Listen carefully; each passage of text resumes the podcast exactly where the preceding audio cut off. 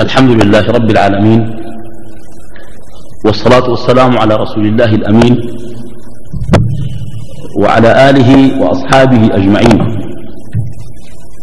في هذا الدرس يحاول أن يربط المصنف ابن القيم رحمه الله بين التوبة وإصلاح ما فسد وبين الإنابة.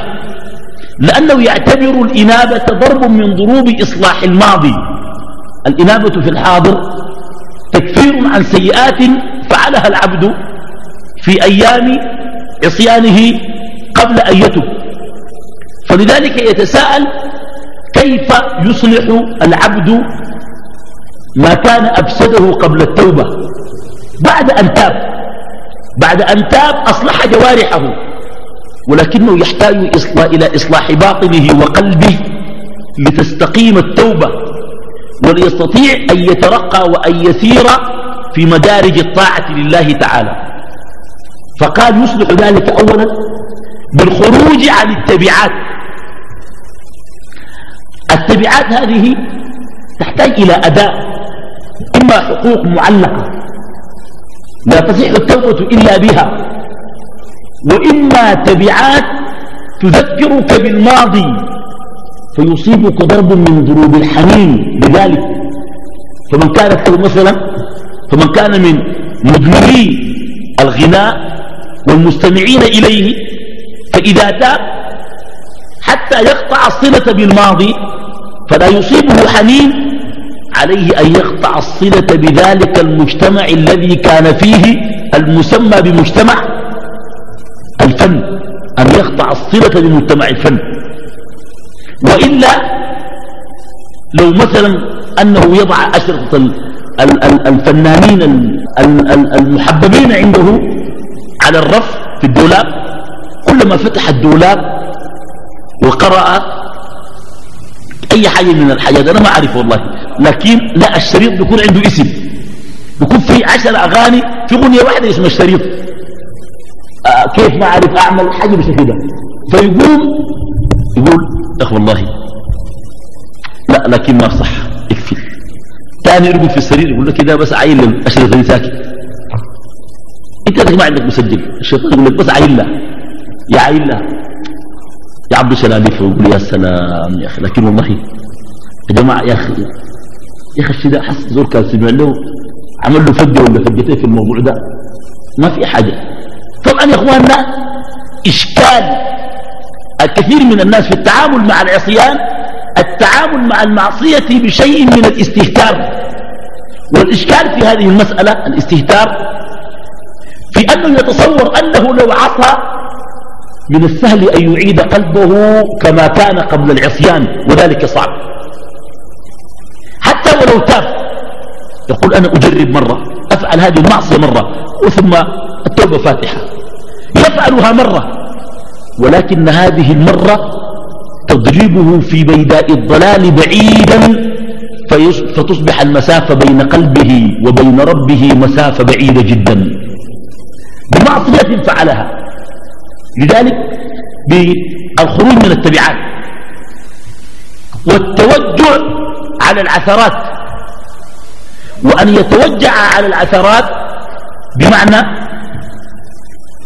أن يتألم قلبه على أنه كلما ذكر أياما خوالي كان فيها عن الله بعيد كلما تألم قلبه وانصبع. ولذلك هذا ضر من بقوله تعالى في التوبة. إلا أن تقطع قلوبهم. تتقطع قلوبهم بالألم والحسرة أنهم تجرؤوا على على عصيان أوامر الله وركبوا المحارم التي منعها. فلذلك يعني يحصلون شيء من التوجع على العثرات ويتوجعون على عثرات إخوانهم.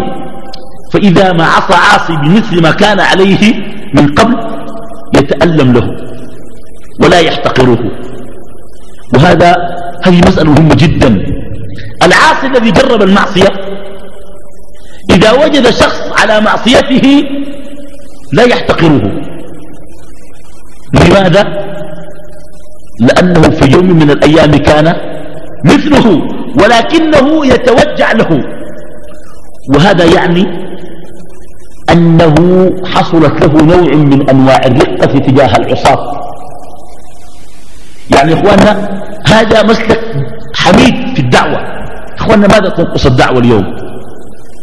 الدعوة الموجودة الآن للإسلام الذي ينقصنا. ينقصنا أمران إخلاص وتخطيط. إخلاص الدعاة وصدقهم أقوى في التأثير. لكن الدعاة في خضم الدعوة تأخذهم الضوضاء وتتخطفهم الشهرة وتتلاعب بهم المناصب. ويأخذهم الحسد فيما بينهم يتآكلون. دعاة الإسلام الآن في هذه البلد هكذا. هذا الذي أراه. لا أعرف ما الذي ترونه أنتم. ولكن الذي أرى أن الدعاة يحتاجون إلى إخلاص ليؤثروا. ويحتاجون إلى تخطيط لهذه الدعوة. ومن التخطيط التعامل مع المدعوين بعطف. يا إخواننا المجتمع في السودان يحتاج إلى عطف. من قدم له العطف حن المجتمع إليه واستمع إلى كلامه وتأثر به. وهذا مفقود عند الدعاة. الآن المناطق الطرفية في عمل كنسي إغاثي وطبي وفي ثوب إنساني على قدم الوساق. بينما يفضل ويؤثر الدعاة إلى الإسلام المكاتب المؤسسة بأساسات فاخرة. وربما لو أنه استلم من المدير الذي بعده غير الأساسات وهي جيدة وأتى بأساسات جديدة. هذا لا يصلح للدعوة. الدعوة لا يصلح لها إلا صاحب قضية. ولذلك تجد أن رسول الله عليه الصلاة والسلام من خلال سيرته الثرة المعطاء ما جلس في المدينة يدير الدعوة إنما تحرك بالدعوة في الميدان. وإن لم ينزل القدوة إلى الميدان والقدوات العلماء إلى الميدان إلى ميدان الأمة ستضيع الأمة. والآن الشباب يحتاج ويريد من يشكله يحتاج إلى من يشكله. لا يعرف ماذا يفعل. يعني ما الذي سوف يكون عليه الشباب وكيف سيتعامل الشباب؟ التخطيط للدعوة. كيف نخطط للدعوة؟ من خلال, من خلال قراءة سليمة لاتجاهات المجتمع الاجتماعية والفكرية. كيف نخطط للدعوة؟ من خلال أنماط السلوك الموجودة. كيف نخطط للدعوة؟ لنشخص الداء ونحدد دواء ينفع المرحلة القادمة. من الذي فعل هذا؟ هل توجد مراكز معتنية بأمر الدعوة أم أن أمر الدعوة بعد النفط وبعد الكباري وبعد الأسفلت وبعد البنزين وبعد كل هذه المسائل؟ الدعوة في المرحلة القادمة الدعوة إلى الإسلام بغض النظر عن الأحزاب والكيانات والجماعات والطوائف الدعوة إلى الدين الحق إلى الإسلام الصحيح إلى هذا الإسلام ال ال ال الرائع الدعوة إليه. فهو يتحدث عن التوجه على الأثرات ومن ذلك التوجه على أثرات الإخوان إذا ما زلوا. أنت تلتمس لهم عذر. تقول أنا كنت في يوم من الأيام في حالة ضعف بشري فوقعت فيما وقع فيه. تتمنى له الهداية بقلب صادق وتريده أن يترقى. كذلك كنتم من قبل فمن الله عليكم. هذا الشعور تجاه الآخرين تجاه المجتمع. المراد دعوته هذا يبدو, يبدو أنه من حسنات مدارج السالكين لأنه أشار إلى هذه القضية في أيما موضع إياك أن تحتقر عاصيا بمجرد أنه عصى. ولكن يمكن أن تهجره لمصلحته ويمكن أن تؤلفه لمصلحته. ويمكن أن تعطف عليه وتدعوه وتترفق به أيضا لمصلحته أنت لا تريد مصلحة لنفسك ولا تريد انتقاما ثم بعد ذلك يتحدث عن استدراك الفائتات.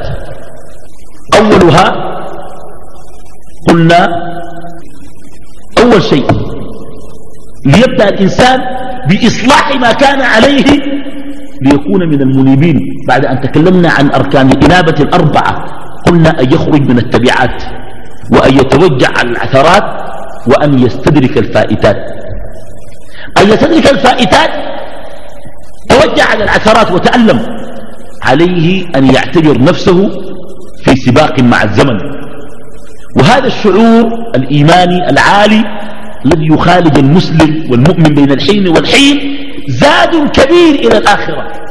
بمعنى يا إخوان كيف نستدرك الفائتات؟ هذا أيضا يحتاج إلى سؤال. وابن القيم لم يفصل في المسألة. ولكن الذي أفهمه في هذه المسألة كالآتي. يستدرك الفائتات بأن يحرص على الحسنات وأن لا يزهد في الطاعات. يا إخواننا أكبر إشكال في الناس يضعفهم يضعف إيمانهم ويضعف عطاءهم أنه إذا فاتته حسنة لا يتألم. يقول سأعوض غيرها. وسبحان الله من من المفردات الموجودة في المجتمع البحر مبيا بالزيادة هي مفردة في طلب الدنيا والنهم. الواحد القداري تقول يا زول إنت زول بالليل وبالنهار الشيء ده إنت ما خام شغله كله يقول لك البحر مبيا بالزيادة لكن هذا المفهوم لم أجده في آخرة. ما بزول في أمر الآخرة تعبان أزول تعبان مالك. البحر ما بيها بالزيادة يبدو إنه البحر بحر دنيا. الآخرة ما فيها بحر يا إخواننا. وفي ذلك فليتنافس المتنافسون. فاستدراك الفائتات بأن يحرص على الحسنات وأن لا يزهد في الطاعات. أي طاعة؟ حتى ولو كانت قليلة. هي تنمى واعلم أنه رب طاعة لا تلقي لها بالا تكون سببا لنجاتك وأنت غافل عنها يوم القيامة لخلوها من آفات الرياء وغيره. ورب حسنة وأنت عظمتها واستعددت لها ولكن فيها من آفات النفوس ودخل, ودخل الأعماء الرياء ما يجعلها بدون قيمة. فتذهب فتجد نفسك يوم القيامة في مكان علي بحسنة أنت لم تلق لها بالا. فلذلك أنت لا تعرف ما الذي يرضي الله. فأنت تحرص على إرضائه بكل سبيل ووسيلة. ولا تفتر عن ذلك واعبد ربك حتى يأتيك اليقين. لا تفتر. فأنت تعبد الله وعبادتك لله مهما فعلت فيها من التقصير ما فيها. وفيها من الشوائب ما فيها. فلذلك مفهوم أن تحرص على الطاعات وأن لا تزهد في الحسنات وأن تستكثر من ذلك باعتبارك في سباق مع نفسك والزمن والعمر وفي سباق مع آخرين. أنت تريد أن تسابقهم. سابقوا إلى مغفرة من ربكم وجنة عرضها كعرض السماء والأرض. وعدة الذين آمنوا بالله ورسله. ذلك فضل الله يؤتيه من يشاء. والله ذو الفضل العظيم. فاستبقوا الخيرات. أولئك يسارعون في الخيرات. وهم لها سابقون. فتدرك الفائتات بهذا الشعور بهذا الإحساس أن لا يتقدم عليك أحد في الدنيا. أنت ترجو ذلك. وأن لا يتقدم عليك أحد في الآخرة ينبغي أن تسعى لذلك. يعني ما تقول والله أنا بس أي حاجة تخارجني ما ينفع. ينبغي أن تكون في هذا الاتجاه أن تكون في هذا الاتجاه صاحب همة عالية. أعطيك مثال عجيب. وخير المثال مثال النبي عليه الصلاة والسلام الذي يتعامل مع العمر في سباق عجيب. يريد أن يغتنم كل لحظة من العمر. وكم من اللحظات والأوقات تضيع سدى فيما لا ينفع. آه وهذا سوف نتحدث عنه لأنه من المنازل من منازل إياك نعبد وإياك نستعين. منزلة الوقت. الوقت كده بس الوقت دي منزلة. كيف يستثمر الصالح أيامه القليلة فيملأها بطاعات كثيرة.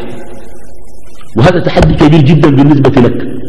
رسول الله عليه الصلاة والسلام تقام الصلاة في مسجده ثم يقف في موضع الإمام ليصلي بأصحابه ثم يقول مكانكم فيقف أصحابه مكانهم ثم يهرع إلى البيت إلى الحجرة يدخل الحجرة وأصحابه وقوف وعندهم من الأدب ما عندهم. لأنه ما ما شوشروا قال له أنت في شنو؟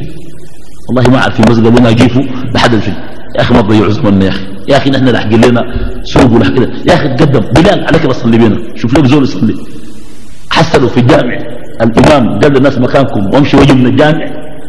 يقول له ماله؟ والله ما أعرف. يا أخي ما تلعبوا بينا ذات تضيعوا زمننا يا أخي أنا يعني أنتظرك يعني. تمشي بيت وتجي خارج. نحن نرجع. صلي يا أخي شوف أي زول خلي يصلي بلا يعني ما عندنا وقت مقلجين الصحابة دي واقفين. ولا سأل. ثم رجع وصلى. وبعد الصلاة التفت إلى أصحابه وقال لعلكم فزعتم. ذكرت أن في بيتي ستة دراهم فخشيت أن أموت وهي عندي. فأوصيت عائشة بإنفاقها ما ظن محمد بربه لو لقي الله وهذه عنده. قال أمشي أقول الله شنو؟ خاف في الصلاة دي يموت في الصلاة دي يموت. وإذا مات في الصلاة بيسألون ست دراهم دي لكن مش كلمون قال لهم أنفقوها. بعد كان مات بموت مطمئن. حتى كان ما أنفقوها أكلوها. وده ما ممكن يحصل من, من أمهات المؤمنين. لكن الله ما بيسأله بعد أبرأ ذمته.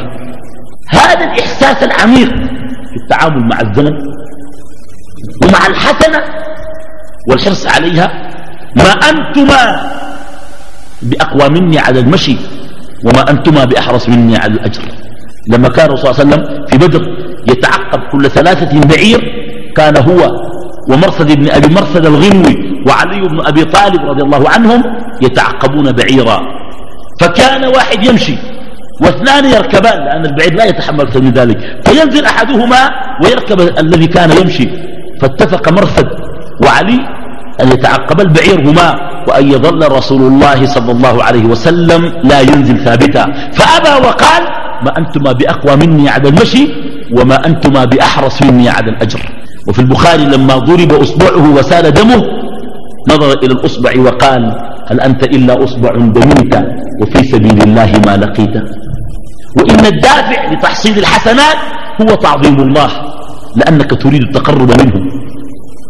ومعرفتكم في الآخرة لأن التعامل يوم القيامة بذات العملة الحسنة والسيئة.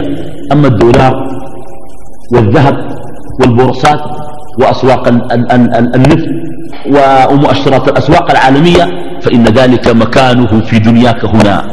لذلك هذا الإحساس العميق بالتعامل مع الحسنة إحساس راقي جدا. أبو موسى الأشعري رضي الله عنه تقدمت سنه وشابت رأسه ورق عظمه وضعف بدنه وانتحل جسمه فصار يكثر من الطاعات ويزيد في العبادات أكثر مما كان يفعل شابا. لما سألوه قال إن الخيل إذا أرسلت في السباق وقاربت رأس منتهاها النهاية أفرغت كل ما عندها وقد قاربت رأس منتهاي. يعتبر نفسه في سباق عجيب. ولذلك لا بد من استدراك شنو؟ الفائتات. بمعرفة قيمة العمر. أيها الأحبة العمر أغلى من أن يضيع حتى ولو كان جائزا في مباراة الأمم الأوروبية. العمر أغلى من ألمانيا وفرنسا. عمرك. بل لو أني صادق أقول عمرك أغلى من العالم كله لأنك إن فقدت لا تستفيد من العالم ولا تنتفع بشيء. عمرك أغلى ما تملك. أين يضيع هذا العمر؟ قد تستمر المباراة بين فرنسا يا أخوان والله العمر ده غالي جدا. والله أنا, أنا أشعر بذلك. يا أخواننا إذا كنت أنت تحتاج إلى كل دقيقة. حتى الذي تستعين به على الطاعة من المباح لا يكون في إطار ساعات طوال تجلسها فيما لا ينفع. هب أن فرنسا هي التي فازت بالكأس أو إنجلترا. كويس؟ ما الذي تستفيده أنت؟ ولا شيء. فالعمر أغلى وأثمن من أن يضيع هكذا سدى. إلا إذا كنت ترى أن عمرك رخيص. أما المؤمن حياته غالية والدليل أنه لما باعها لم يبعها إلا لله إن الله اشترى من المؤمنين أنفسهم وجعل ونصب لهم ثمنا عظيما بأن لهم الجنة. أما صاحب العمر الرخيص ده يقول لك يا أخي تعال ما عندنا موضوع تعال نتونس ما عندنا موضوع. كيف ما عندك موضوع؟ أنت مؤمن ما عندك موضوع كيف؟ عندك باب من الحسنات تريد أن تسابق فيه فلا بد أن تحرص على كل حسنة من الحسنات وأن لا تضيع وأن لا تهدر كل دقيقة من عمرك حتى الذي تفعله من المباح تستعين بذلك على شنو؟ على مرضاة الله وعلى طاعة الله لتستجم النفس ولأن النفس تحتاج إلى شيء من الترويض. من, من المباح واللهو البريء من أجل أن, أن تتقدم إلى الأمام ولكن ليس هذا هو الأصل في حياة المؤمن. الأصل أنه جاد. والأصل أنه آه، صادق في توجهاته وحركته. وأحيانا إذا فترت القلوب وإنها تكل كما تكل شنو؟ الأبدان فيستعان بشيء من اللهو والمزاح والفسحة وكذا. وكل ذلك فيما يستفيد وينتفع به آه، المؤمن. لذلك أقول لك عمرك عمرك وحياتك حياتك. العمر ده أهم شيء. طيب ناقش بعد ذلك ابن القيم قضية مهمة وهي الخلاص من لذة الذنب. بعد الذنب. يا اخوانا زول إلى الله. مرة مرة بتاوب شي القديم يقول يا سلام والله أيام ما أكون المسكر يحكي كده. والله يا سلام أيام ما أكون المسكر دي. غايته أيام مشت لا ندمان لا حاجة. بس الحكاية الخمر دفقوها وبقت حرام في القوانين عمل. يقول يا سلام يحلي الأيام زمان. يحلي الأيام زمان دي بالإنابة تماما. إنت تبت لكن ما انبت لسه لأنه التخلص من لذة الذنب. يا إخواننا الذنب عنده لذة.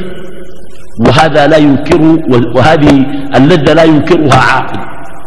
لكن ولكن ابن القيم يناقش قضية حساسة. يقول سبحان الله شيء عجيب. هذا من التأمل.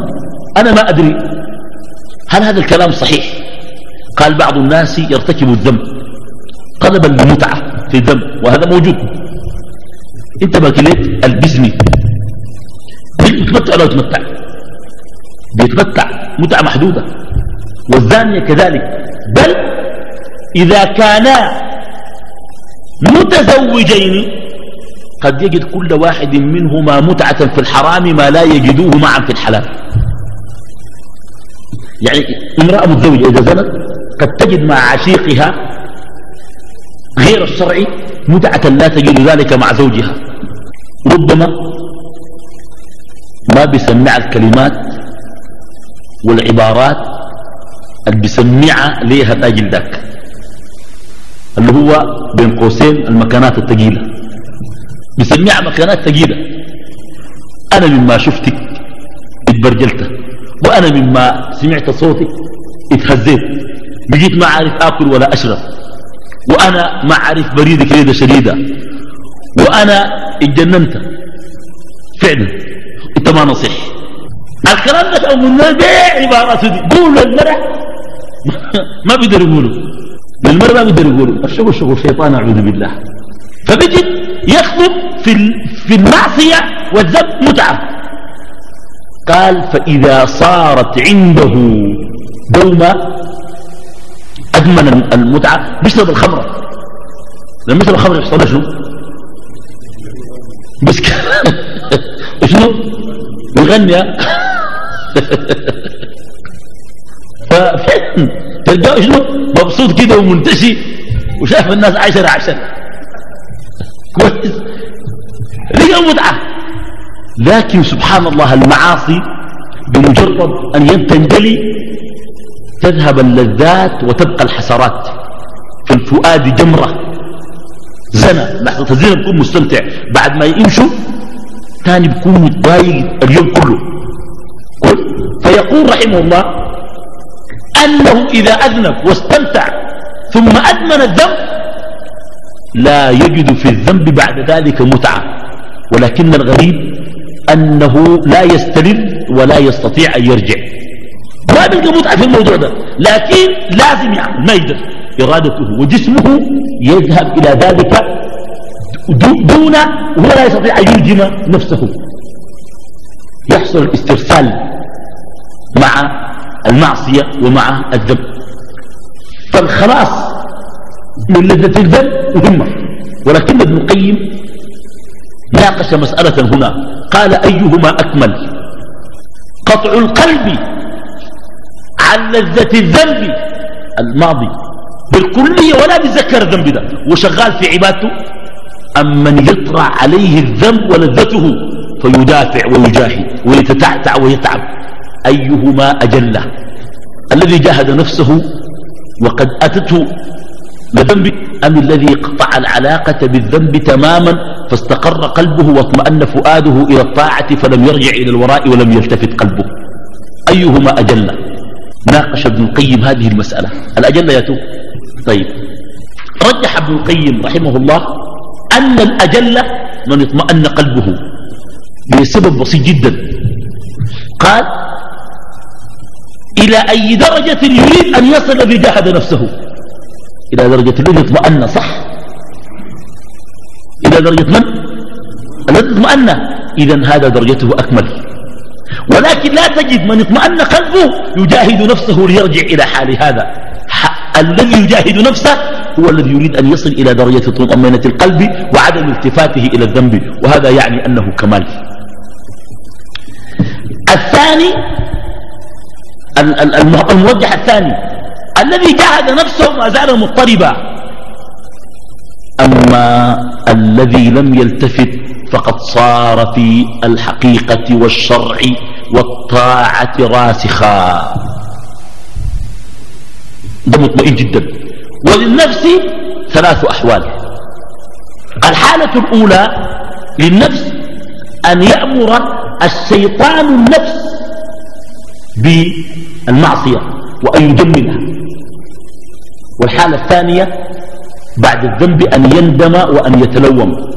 والحالة الثالثة أن يطمئن إلى الطاعات فيمضي في طريقه لا يلتفت إلى ماضي. وقد صار من الراسخين أقدامهم في مقامات الإيمان. فالراسخ في مقامات الإيمان هو الأكمل. وإن كان ابن القيم يقرر شيء مهم وهو أن المجاهد يجد من المشقة والتعب ما لا يجده الراسخ. لكن الراسخ نفسه قد مر بهذه المرحلة حتى صار راسخا. ولا كيف؟ ثم قد تكون العبادة شاقة ولكن لا تكون هي الأفضل. وهذه قاعدة مهمة جدا في الطاعات بالمناسبة. ليست كل عبادة شاقة هي الأكمل والأتم. ضرب مثال. سئل رسول الله صلى الله عليه وسلم عن أفضل الأعمال. قال إيمان بالله. قالوا ثم أي؟ قال الجهاد في سبيل الله. ومعلوم أن مشقة الجهاد في سبيل الله ليست كمشقة الإيمان. ولكن بالرغم من أن الجهاد أشق من الإيمان ولكنه بعد الإيمان. هذا واضح في هذه المسألة. المسألة الثانية خرج رسول الله صلى الله عليه وسلم من بيته بعد صلاة الفجر. صلى بالناس الفجر وصلى زوجه ميمونة بنت الحارث رضي الله عنها وتركها في البيت وخرج لقضاء بعض شؤونه. فرجع قبيل الظهر. فوجد ميمونة في مكانها جالسة لم تتحول. إنما هي في ذكر مع الله. قاعدة نفس القاعدة بتاعت الخلاء تسبح وتسبح وتعبد وقاعدة فقال لها أهذه جلسة جلستك. التي تركتك عليها؟ قالت بلى يا رسول الله. قال لقد قلت بعدك أربع كلمات تعدل ما قلته كله. وهذا يدل على فضيلة الفقه عبادة الله بعلم. لقد قلت سبحان الله وبحمده عدد خلقه ورضا نفسه وزنة عرشه ومداد كلماته ثلاث مرات. تعدل ما قلت من الصباح حتى الظهر. وفعلا يعني حتكون سبحت كم الله كم مرة؟ عدد خلق الله؟ عدد ما خلق الله؟ هو في دقائق سبح. بعدد خلق الله.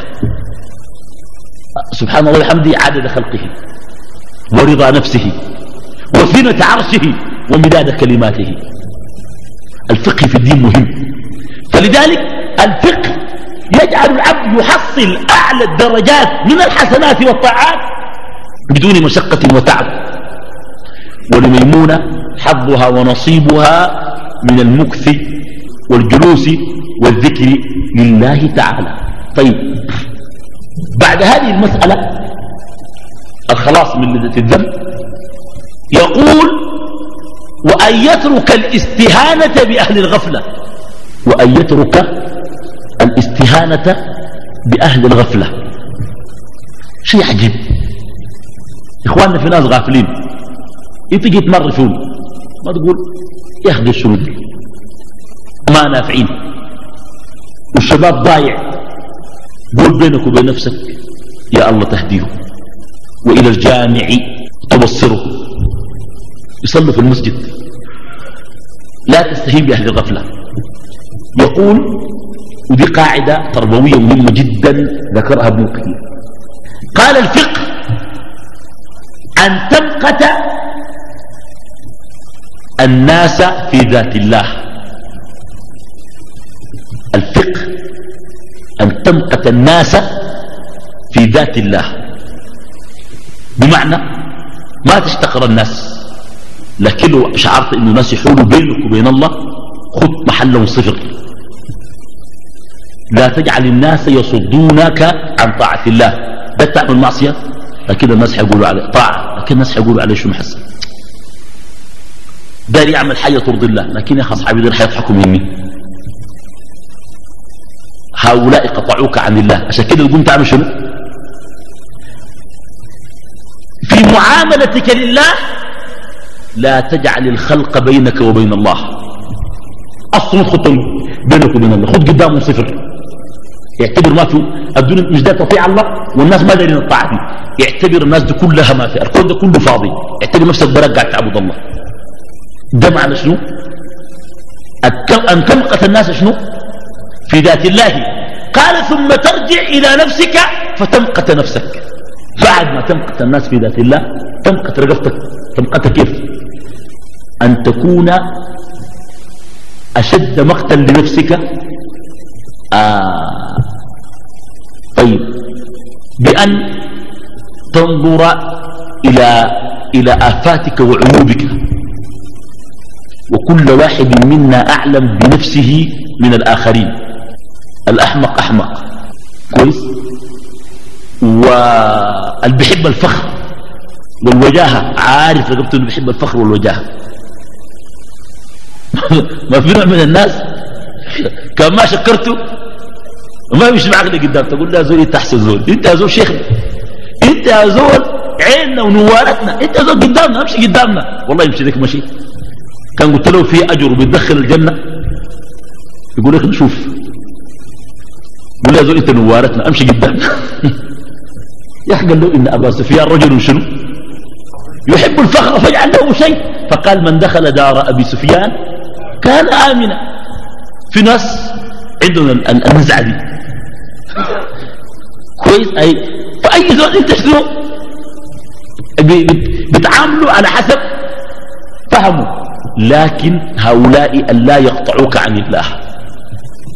أهم شيء إذا عاملت الله لا تلتفت إلى خلق الله أبدا لأنك تعامل من هو أجل منه. يا من أراد أن يعامل الرئيس في القصر الجمهوري ثم يلتفت إلى الغفير الموجود في القصر الجمهوري.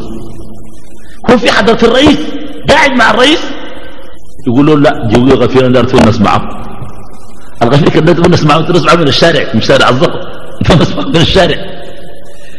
يا أخي أنت في حضرة الله وتعامل الله لا تجعل خلق الله بينك وبين الله وإلا فسد قلبك وضاع عملك بالرياء والسمعة.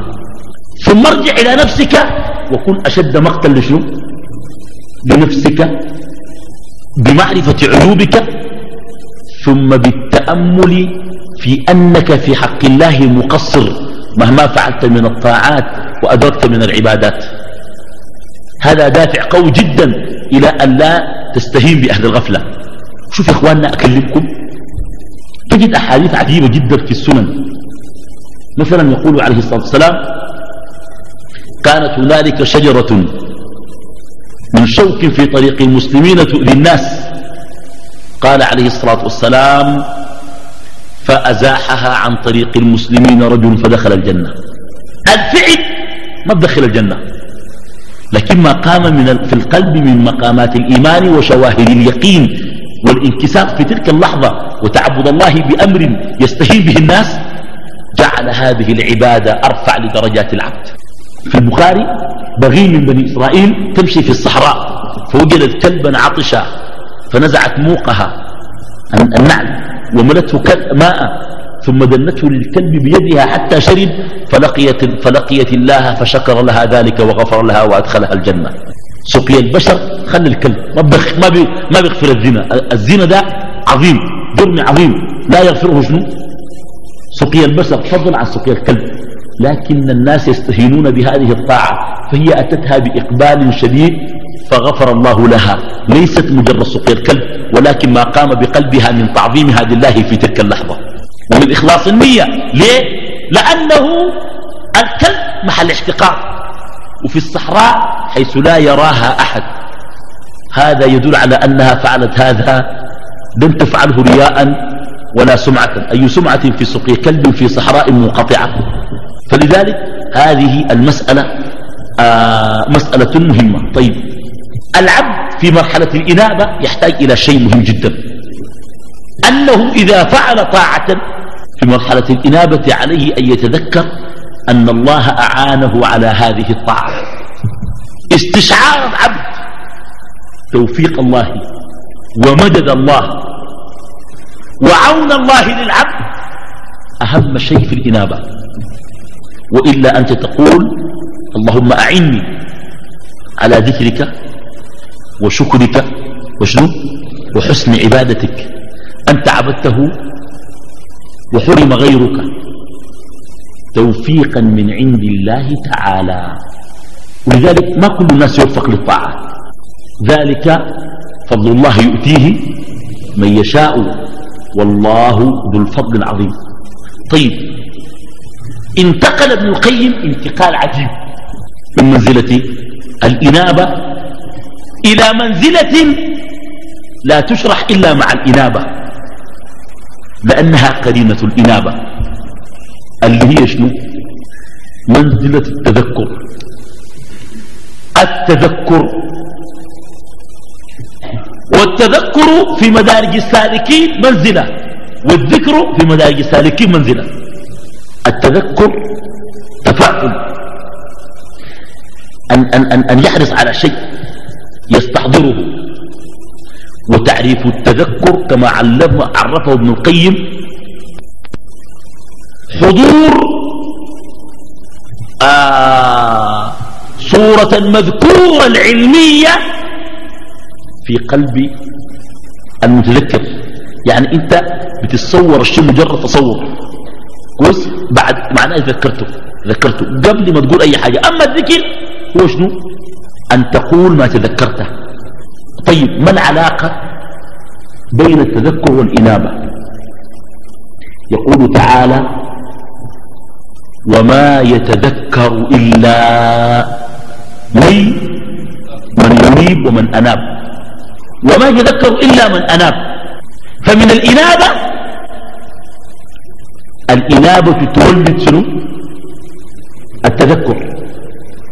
يا اخوان نشوف أصلا الإنابة مرتبطة بالهداية. إن الله يهدي من يشاء. إن الله يضل من يشاء ويهدي من يشاء. وإن الله يضل من يشاء ويهدي إليه من؟ ما شنو؟ من أناب. من أناب الجاب اجري الله. لكن ما أتى إلى الله بجوارحه فقط. أتى إلى الله أيضا بشنو؟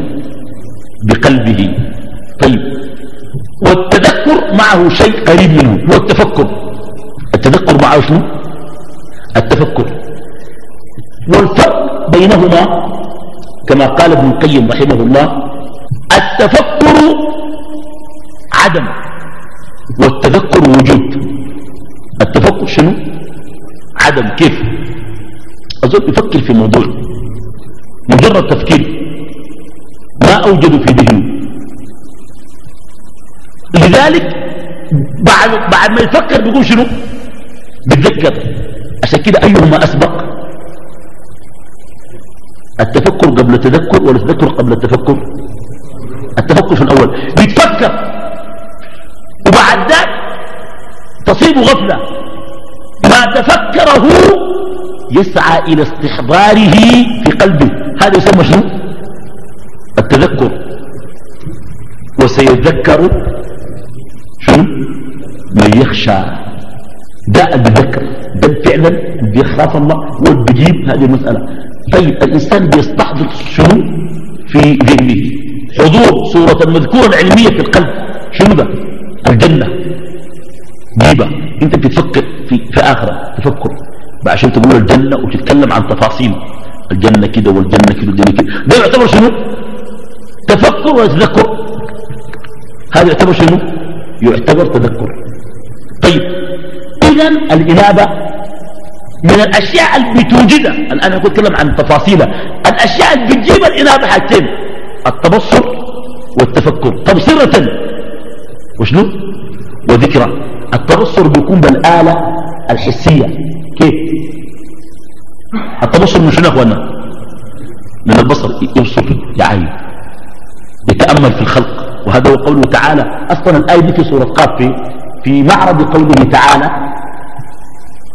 أفلم ينظروا إلى السماء فوقهم كيف بنيناها وزيناها وما لها من فروج ما لها من فروج يعني ثقوب وعمود والأرض مددناها وألقينا فيها رواسي وأنبتنا فيها من كل زوج بهيج تبصرة.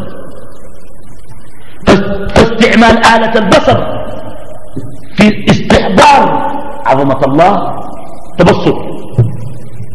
ثم الاستفادة من ذلك بالإعراض عما سوى الله تذكر وبذلك تحصل الإنابة. عشان قال تبصرة وذكرى لكل عبد منيب.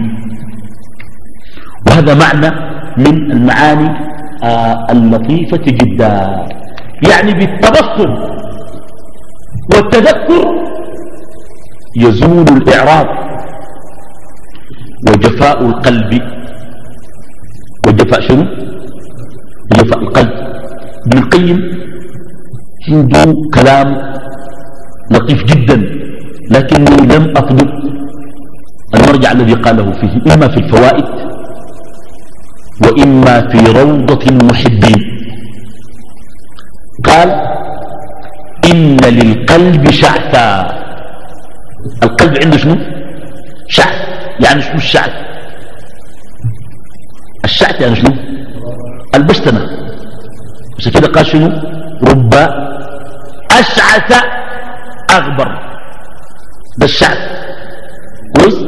قال الرجل يطيل السفر. شنو؟ أشعث أغبر. مغبر ومشتل. أيوة. وللقلب شعث ممكن يزول يكون بظهره ما أشعث لكن بجوه أشعث جدا. وإن الله لا ينظر إلى صوركم ولا إلى أجسامكم ولكن ينظر إلى قلوبكم. أما ببرة ما أشعث. ما شاء الله. نظيف وقيافة وآخر ريحة وآخر صابون وشاكل بنطلون. وما شاء الله نظيف جدا. كل مرة يعمل كده كل مرة روحه لكنه أشعث القلب. عشان كده قال إن للقلوب شعثة لا يلمه إلا الإقبال على الله وإن في القلوب وحشة لا يزيلها إلا أنس بالله. وإن في القلوب حزنا لا يذهبه إلا سرور بمعرفة الله ومعاملته. وإن في القلب قلق لا يسكنه إلا فرار إلى الله. وإن في القلب فاقة لا يسدها إلا اللجوء إلى الله والإخلاص له ومحبته.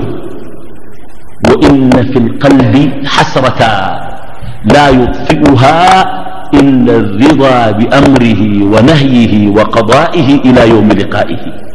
هذا الكلام لطيف جدا بالمناسبة. لأنه شوف يعني تبصرة وذكرى لكل عبد شنو؟ منيب كويس؟ القلب حتى في حتى في آيات. قاف دي فيها يعني حديث عن القلب. إن في ذلك لذكرى. لمن كان له قلب. ولكن السؤال الكبير من الذي يعيش بدون قلب؟ إنه إن لم يكن له قلب مات. القلب الحسي موجود. الذي يدفع الدماء والشرايين والأوردة والبطين والأذين. قلب سليم ليس فيه تضخم لكنه بدون قيم. فارغ. كده قال إن في ذلك ذكرى في قاف لمن كان له شنو؟ قلب أو ألقى السمع وهو شهيد أي حاضر. وهذه الآية تقسم القلوب كما قال ابن القيم في منزلة الإنابة والتذكر إلى ثلاثة أقسام. قلب ميت. هذا لن يستفيد. وقلب حاضر ولكنه غير مستعد. القلب حي. يكون كويس وبتاع طاعات ويحب الخير ويحب عمل الخير لكن ما حاضر. عشان كده شنو؟ أو ألقى السمع وهو شنو؟ يكون مستعد.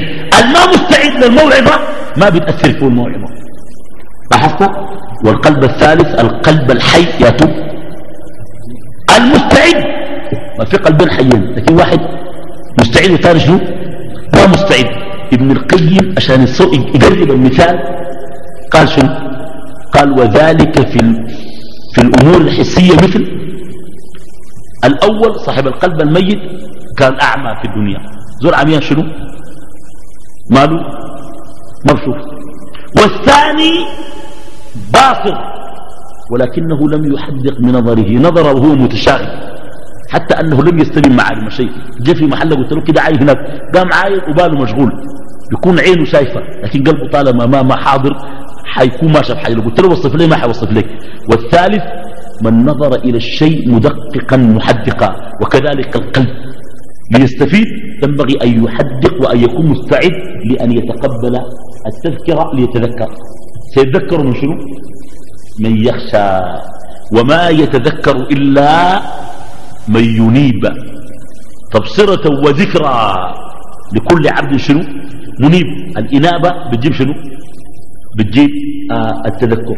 طيب آه حاول ابن القيم رحمه الله تعالى أن يناقش ما أسباب الهروي. أبنية التذكر. يا إخواننا أنا دار أبني مذكر لا تبني مذكر كيف نتذكر؟ الآن الزول دار يتذكر حاجة. هو نستايل بيقول شنو؟ بيقول له زول شنو؟ ذكرني. زور أقل فضل منه يقول شنو؟ ذكرني. طيب أنت كيف تتذكر أمر الآخرة؟ وتتنبه لهذه المعاني التي تحدث عنها ابن القيم رحمه الله أول شيء التذكر يبدأ بالموعظة. التذكر يبدأ شنو؟ بالموعظة. والموعظة إما مسموعة وإما مشهودة. المسموعة بتكون بشنو؟ بالأذان. والموعظة مهمة يا إخواننا. الناس في ناس بتخيلوا إنهم ما يحتاج للمواعظ. لكن أي إنسان يحتاج للموعظة؟ وعظنا رسول الله صلى الله عليه وسلم موعظة بليغة وجلت منها القلوب وذرفت منها العيون. فالموعظة مهمة الانتفاع بالعظة والتقاضي عن عيوب الواعظ. عشان تنتفع كان معك عملت كده ما حد ينتفع. يعني كان انت في زول شفته عمل غلط وشيخ بقى يقريك انت قدر تذكر الغلط ده. كلام ما بقى عليك ويتكلم وانت سارح. سارح وين؟ مع أخطائه. كويس. مع أخطائه. بتكون سارح معه. بتقول الزول ده قال لكن يا أخي بتتابع عيوبه. انت بقى عارف عيوبه. الزول اللي بتعرف عيوبه ممكن تستفيد منه. لكن قد يكون زول فعلا يستفاد منه. عنده علم ممكن يستفاد منه. تعمل شنو؟ لما تجنب ليه ما تخط عيوبه في بالك. استمع له باعتبارك تريد النجاة لنفسك. لكن كان قاعد تقول لكن اليوم ديك ما قال. اليوم ديك ما سوى. اليوم ديك ما عمل. كويس ما حتستفيد. ودي فائدة مهمة جدا في الانتفاع. لينتفع آه الإنسان بهذه شنو؟ بهذه الموعظة. طيب. عدم ذكر عيب الواعظ. وإن كان ابن القيم رحمه الله يحاول أن يقول شيء على الواعظ أن يقلل من العيوب حتى يستفاد منه. يعني زي ما نحن بننصح الزول اللي بيستمع للواعظ إنه يتقاضى عن شنو؟ عيوب الواعظ. أيضا نأمر الواعظ إنه شنو؟ أصلا ما يعمل عيوب عشان ما يصد الناس. الدكاترة في الناس؟ عارفين التدخين واضراره ولكن تلقى طفايته في الترابيزة. الطفايه تلقى شنو؟ جنبه. معناه شنو؟ بيدخن. لكن ده ما يمنعك إنك أنت تتداوى شنو؟ عنده. تستفيد من علمه. أيوه. حتى لو في مرض متعلق بال بال بالتدخين قد يكون متخصص في الصدرية لكن بيدخن. وانت التدخين ده تعبك مش هتلوه ولقيته بيسبب في السجاره عديد. بيعالجك. كويس؟ وكذلك الواعد فيه شيء يمكن أن تستفيد شنو؟ منه. ولكنه قد يصدك. وإن كان الدين ما زي الطب يعني. لأنه زود داري يأخذ الدين ممن يثق شنو؟ يريد أن يأخذ الدين ممن يثق به يا أخواننا. فأخطر شيء أن يكون بينك وبين من يعلمك حواجز. ما تستفيد منه. وابن القيم هنا يتكلم مع الواعد أن أن لا يحرم الناس منه. أنت طالما زول كويس حتى لو عندك معاصي دستها وابعد منها. قال شعيب وما أريد أن أنهاكم إلى ما وما, وما أريد أن أخالفكم إلى ما أنهاكم عنه. يعني ما أقول لكم؟ ما تعملوا كده؟ وتلقوني أول زول. أيوة. إن أريد إلا الإصلاح ما استطعت وما توفيقي إلا بالله. عليه توكلت وإليه شنو؟ أنيب. آهي. فمعناه شنو؟ معناها يعني يقلل. وكذلك القرآن. لما تقولون ما لا تفعلون؟ كبر مقتا عند الله أن تقولوا ما لا تفعلون. أتأمرون الناس بالبر وتنسون أنفسكم؟ وأنتم تتلون الكتاب أفلا تعقلون؟ ولذلك يوم القيامة في البخاري يرى الناس بعض من كان معلما لهم وواعظا في نار جهنم قد, قد تدلت أقتابه. كويس؟ اندلقت. يعني تدلت. أقتابه مصارينه وقعت. يدور حولها كما يدور الحمار حول الرحى. الناس يشوفوا في النار. يا فلان أولم تكن تنهانا عن المنكر؟ أولم تكن تأمرنا بالمعروف؟ يقول كنت أنهاكم عن المنكر وآتيه وآمركم بالمعروف ولا آتيه. يا أيها الرجل المعلم غيره هل لنفسك كان ذا التعليم؟ تصف الدواء الذي السقام من الضنا وربما أنت به سقيم لا تنهى عن خلق وتأتي وتأتي بمثله.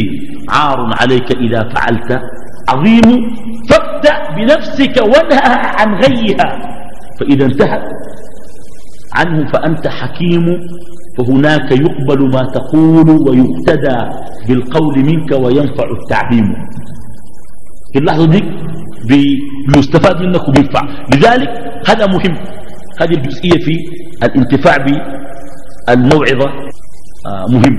لكن نختم بمسألة بسيطة إن شاء الله ونستقبل الدرس القادم إن شاء الله منزلة جديدة.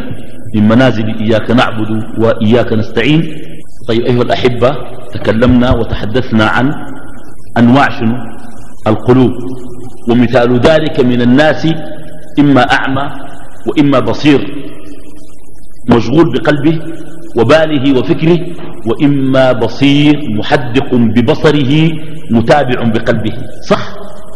طيب تكلم ابن القيم كلام عجيب في هذه النقطة القادمة. يتكلم عن تطبيق هذه الأمثلة على أبي بكر الصديق رضي الله عنه. وما يعجبني في ابن القيم أنه بالصديق معجب. يعني بيحب أبو بكر الصديق ده حب حب شريك خاص. يضرب له الأمثلة فقال شنو؟ بيتكلم عن حياة القلب إلى درجة الإنابة والإحساس بالآخرة. في جزئية يقول فيها شنو؟ يقول ابن القيم ما زال أهل العلم يعودون بالتفكر إلى التذكر. يعني تفكر لحد ما يتذكروا. ويعودون بالتذكر إلى التفكر. يرجعوا بالتذكر بعد ما يتذكر يبدأ شنو؟ الشيء يتذكروا ده يتأمل فيه تاني من جديد. والشيء ناسيه يتفكر ويقوم يتذكروا قال ما زال أهل العلم يعودون بالتفكر إلى التذكر وبالتذكر إلى التفكر على القلوب حتى ناطقوا القلوب فكانت لها أسماعا وأبصارا. لحد ما قلوب بلا تكلمت. يعني من كثرة التذكر والتأمل وما عندهم من القلب من مقامات الإنابة قال قلبهم بيتكلم. اخوانا الكلام بتاع ابن القيم ممكن يحصل اوريك كيف؟ أنا لقيت شاب بيتكلم عن الكورة. قاعد محاضرة وهم حضروها. وبعدين برضو بعد المحاضرة مرقوا من الجامع مشوا يحضروا الكورة. كان بين آه حاجة كده اليوم ديك الميم ألمانيا كانت لعبة. لأنه هو بشجع ألمانيا. أنا عرفت إنه بشجع ألمانيا. أنا ما أعرف في شنو. بشجع ألمانيا في شنو. كويس؟ المهم هو مشجع ألمانيا. قام بيحكي لصاحبه. قال له والله فلان شفته؟ أنا مذكر واحد من الخواجات دي في الكورة. والله شفت فلان؟ يا أخي الكورة دي تتكلم في كره وعديل قال له. الكورة شنو؟ بتتكلم في كره معناها شنو؟ معناها زود العاب جدا. قال الكورة دي بس بتتكلم في كره وعديل أنا التعبير ده وقفت عنده كثير. إذ ذكرت كلام ابن القيم في منزلة الإنابة طوالي. ما زال أهل العلم يعودون بالتفكر إلى التذكر وبالتذكر إلى التفكر حتى ناطقوا القلوب فنطقت فقام ضرب مثال قال مثل أبي بكر مثل أبي بكر إلى رسول الله صلى الله عليه وسلم كمثل رجل أخذ أخاه إلى مكان ووقفوا أمام قصر مشيد جميل. قال وقف أحدهما بالخارج. ودخل الثاني.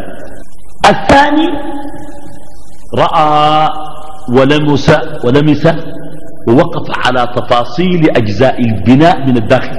لقى أثاثات ماله؟ سمحة. لقى السيراميك. لقى الستاير لقى النجف. ولقى الجزاز. ده ما خشه ده لما جا وكلم الناس الثانيين قال لهم أنا شفت بجوا أشياء كثيرة. في ناس ما صدقوا. معقول زي ده فيه. لكن ده صدق ليه؟ لأنه ده وصل لدرجة غريبة منه. ما دخل لكن شاف. من البونة اللي برا. عرف إنه أي حاجة جواه ممكن تكون.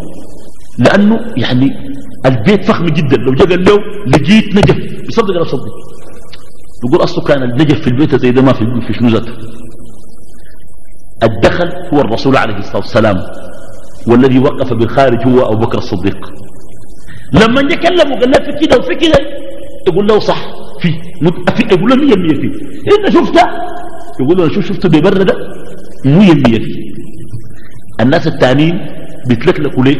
لأنه جا كلموهم الاثنين دول مشوا كلموهم. ناس ساكنين في حلة بعيدة قالوا في قصر كبير فيه كده وكده. في ناس صدقوا وفي ناس يشككوا. لكن أبو بكر ده ما شكك أصلا. ليه؟ لأنه صديق. الصديق ناطق بالقلب فكان لقلبه سمعا وبصرا. يعني شاف لكن ما شاف تفاصيل. عشان كده هي المنزلة التالية لمنزلة النبوة. أولئك مع الذين أنعم الله عليهم من النبيين والصديقين طوالي. بعدك بيجوا الشهداء.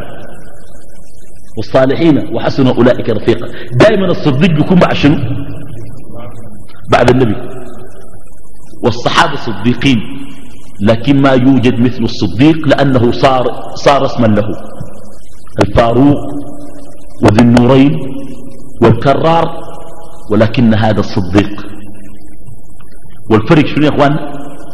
واضح. الصديق رضي الله عنه. وهكذا قال عليه الصلاة والسلام لما في صحيح مسلم كان على ظهر أحد فاهتز جبل أحد فقال اثبت أحد. كان معه أبو بكر وعمر وعثمان فإن عليك نبي وصديق وشهيدان. وفيها علم من أعلام النبوة أن عثمان وعمر لن يموتا حتف أنفهما في سرير بملاريا ولا حمى. سيموتا مقتولين وهما يقتلان ظلما فلذلك أثبت لهم الشهادة. اثبت أحد. فإن عليك نبي وصديق وشهيدان.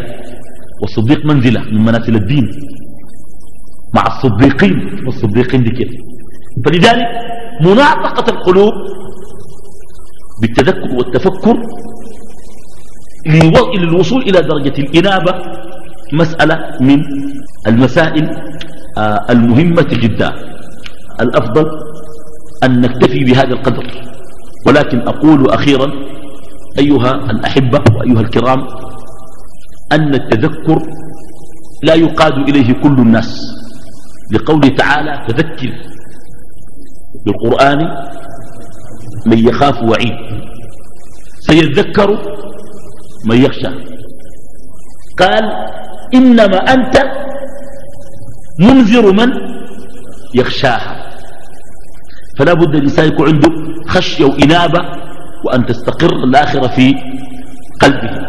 الله تعالى أعلم ويهدي إلى سواء السبيل وصلى الله وسلم وبارك على نبينا محمد آله وصحبه وسلم.